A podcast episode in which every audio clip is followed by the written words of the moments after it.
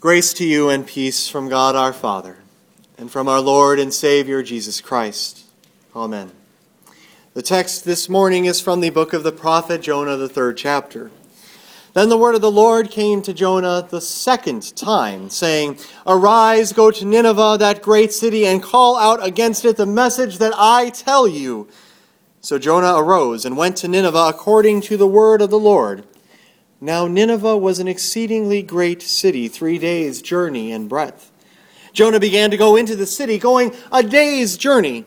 And he called out, Yet forty days, and Nineveh shall be overthrown. And the people of Nineveh believed God.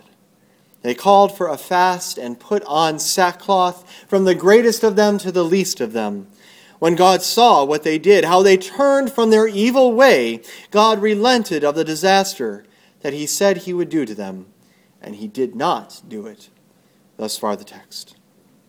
Dear friends in Christ, the story of Jonah is one that can easily pass our understanding, and not in the way that God's peace passes our understanding. No, we have a tendency to miss the story of Jonah for the whale. Yes, you heard me right. We miss the story for the whale. Of course, I am talking about Jonah's experience in the belly of the giant fish. We make this the focus of this book of Jonah, and we miss the rest of the story. Of course, there is indeed a point in our church here where we do talk about Jonah and the fish. It's important. But that's not now, not this time. That's not what we're talking about now. We're not talking about the sign of Jonah, where Jesus, like Jonah, spends three days in the dark in death in the tomb and is raised up on that third day, spewed out? No, that's not what we're talking about.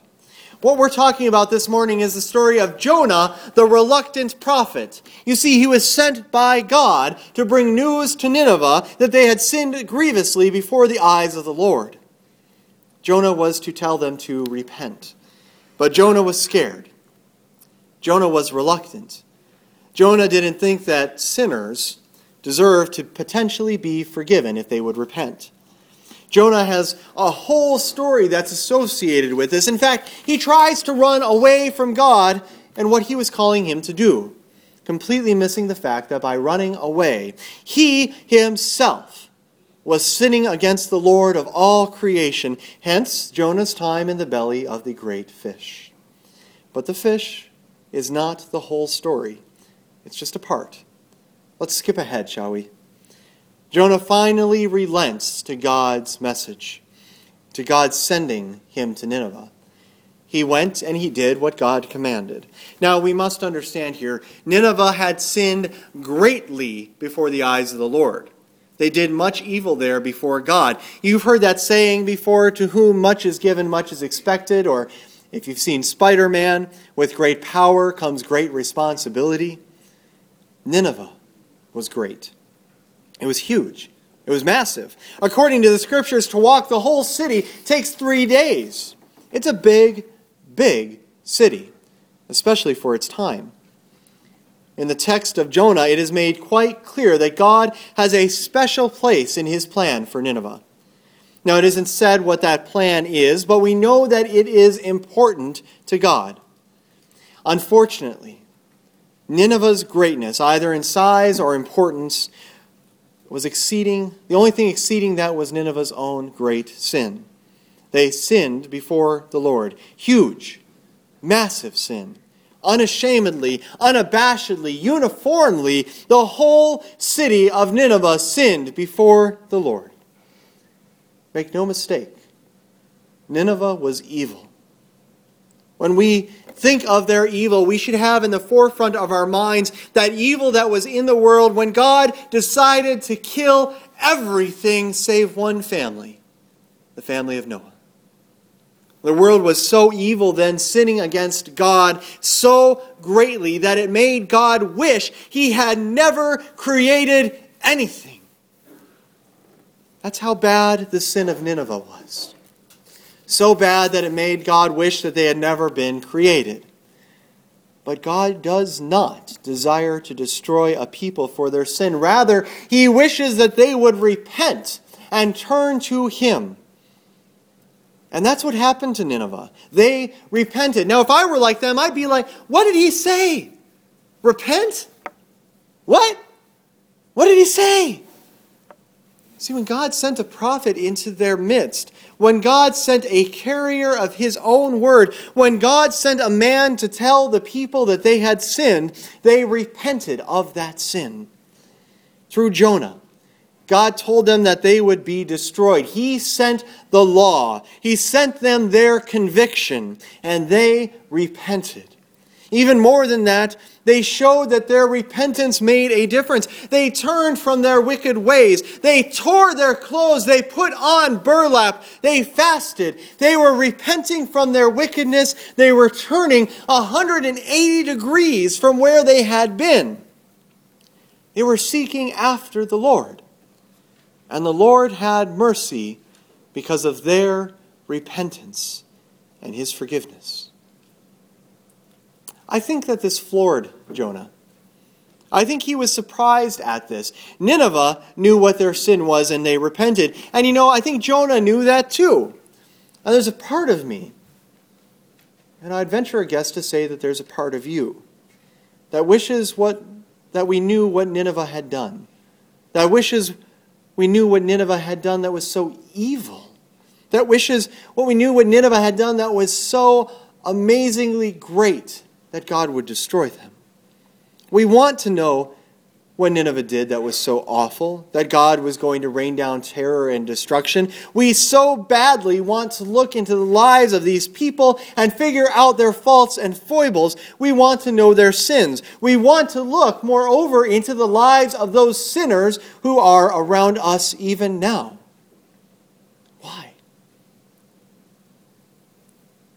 The simple answer is we want to judge them. We want to compare ourselves to them. We want to be separated from them. We want to feel better about ourselves by looking at them and saying, Well, I'm not like them. I don't sin like that. At least I'm not that bad. Yeah, you are. Yeah, you are. You are that bad. You are that sinful. You deserve just as much terror and destruction and wrath and condemnation from God, perhaps even more so than Nineveh. We are not that different from Nineveh. We deserve the same. Let's just take a look at, at 10 quick things, shall we, and see how we're doing. You shall have no other gods before me. How are you doing with that one? We have other gods who take the place of our one true God, whether those gods be money, time, our kids, our wives, our husbands, our church, our work. Fail. You're a sinner. You shall not take the name of the Lord your God in vain. How are you doing with that? You worshiping God in spirit and in truth? You ever cried out the name of God when you're so completely exasperated in anger? Fail. Sinner. You shall honor the Sabbath day and keep it holy. How are you doing with that? You going to church every week? Are you despising the sacraments at all? Have you honored God's holy word and scriptures by dedicating yourself to them and making it a part of your daily life? How are you doing with that? Fail. You sinner. You shall honor your father and mother. How are you doing with that one? Are you obeying all authority in your life? Do you feel resentful and angry when you see the police sitting on the side of the road knowing that they've caught you? Are you obeying every rule and law around you? Fail. Sinner. Need I go on? I will. You shall not kill. Jesus says that if we hate our brother or sister, we might as well have murdered them. It's the same thing to God. Are you honoring the people around you, helping them in their need whenever they need it? Fail. Sinner. You shall not commit adultery. Jesus says that if you lust after another person, you have committed adultery with them in your heart. How are you doing with that? Fail, you sinner. You shall not steal. You shall not bear false witness. You shall not covet your neighbor's house. You shall not covet your neighbor's wife. How are you doing with those? Fail, you sinner. If you don't know what I was going over, those are the Ten Commandments, God's law. The law that we are expected to keep, demanded to keep, and yet we never can. If you want to know more about them, look in the book of Exodus, chapter 20. If you want to know more about them, read your small catechism. See how you're doing compared to what Luther said you should be doing. It is incredible because we are sinners. How many of those sins have you committed? How many do you do each day? How many have you done this morning? You sin because you are a sinner. You can't get away from it. You can't just stop sinning. In this life, you will always sin, and you are just as guilty of your sins as the city of Nineveh was guilty of theirs. And yet, God has mercy on you. He doesn't destroy you. Rather, He gives you the opportunity, just as He gives every person the opportunity to repent, turn from your wicked ways, and seek after the Lord. This is not by your own doing, but this is a gift from God, a gift of the Holy Spirit, a gift of faith won for you by the very blood of Jesus Christ Himself. God does not destroy you in this life. He lets you continue to live and to breathe for all your days, constantly giving you opportunities to be convicted and come to true repentance. What is this true repentance? It's not coming to church, but you do repent in church. It's not doing good works, but good works are evidence of your faith, which leads you to repentance. True repentance is confessing your sin, turning away from that sin and turning to God, knowing you're a sinner who sins daily and is in need of much mercy. We come to church but we don't come here to feel good. We come here to hear that God on that cross is good. We don't come to church to hear how awesome we are. We come to hear how awesome our God is. God is awesome. God is merciful. God is gracious. God is forgiving. God is loving. God is Jesus Christ. The same Jesus Christ who came to earth in order to save us. He died on that cross of Calvary so that he would become our sin, taking it from us. He took everything from us and gives us all of his righteousness, making us righteous, saving us, redeeming us, rescuing us, rescuing you. This is God's word. This is the same word of God that Jonah preached. It is the same word of God that Jesus preached. What did he say? Repent, for the kingdom of heaven is at hand. Repent, for the kingdom of heaven is near. God is giving you the ability and the opportunity to repent and be forgiven. God's word is powerful. God's word is mighty. God's Word does this to us. God's Word does this for us. We are here now in this church, and I tell you with all the confidence in the world, no, with all the confidence in the Word, that Jesus Christ has forgiven you all of your sins. What did he say? You ask, Your sins are forgiven. Your sins are forgiven. Repent, for your sins are forgiven. Are you a blasphemer? Of course you are. Forgiven. Do you not esteem God's word and come to hear it as often as you should? Of course you do. Forgiven. Do you not honor your father and mother? Do you not obey the authorities? Forgiven.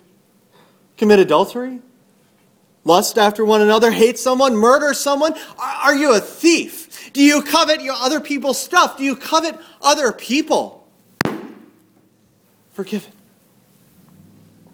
What good news is this for us? Like Nineveh, we hear our sin. We hear that we are deserving of God's wrath, of his condemnation.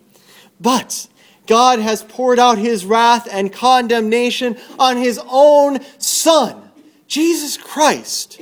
We aren't the recipients of God's wrath. We are the recipients of Christ's righteousness. We are forgiven children of God. My friends, don't compare yourselves to the sins of those around you. Don't compare yourselves to the sins of those who are in the scriptures. Those people of Nineveh, their sins were many and they were great. Your sins are many and they are great. But how amazing is it that God, in His mercy, is greater than all, having the greatest mercy of all, having mercy on you for all your sins, for all your faults and all your foibles, and forgives you all of those sins. Just as God sent one man, Jonah, into the midst of sinners, so too does God send one man, Jesus Christ, into the midst of sinners to call for our repentance and to, in his own person, deliver to you the forgiveness of all of your sins. Just as God sent one man, Jonah, into the midst of sinners, so too does God send his Son, Jesus Christ, into the midst of sinners to declare to you through this pulpit today that you are to repent of your sin. And when you do, as you have done, to announce the forgiveness of God in Christ Jesus for you. You are forgiven. No longer ask, What did he say? but hear that the word of Christ says, You are forgiven. God had great mercy on Nineveh. God has great mercy on you through Jesus Christ. By that horrendous death on the cross and victorious resurrection from the grave on that Easter Sunday, 2,000 years ago. God forgives you all of your sin, and He will keep you faithful in His word and His mercy, now and always. Amen.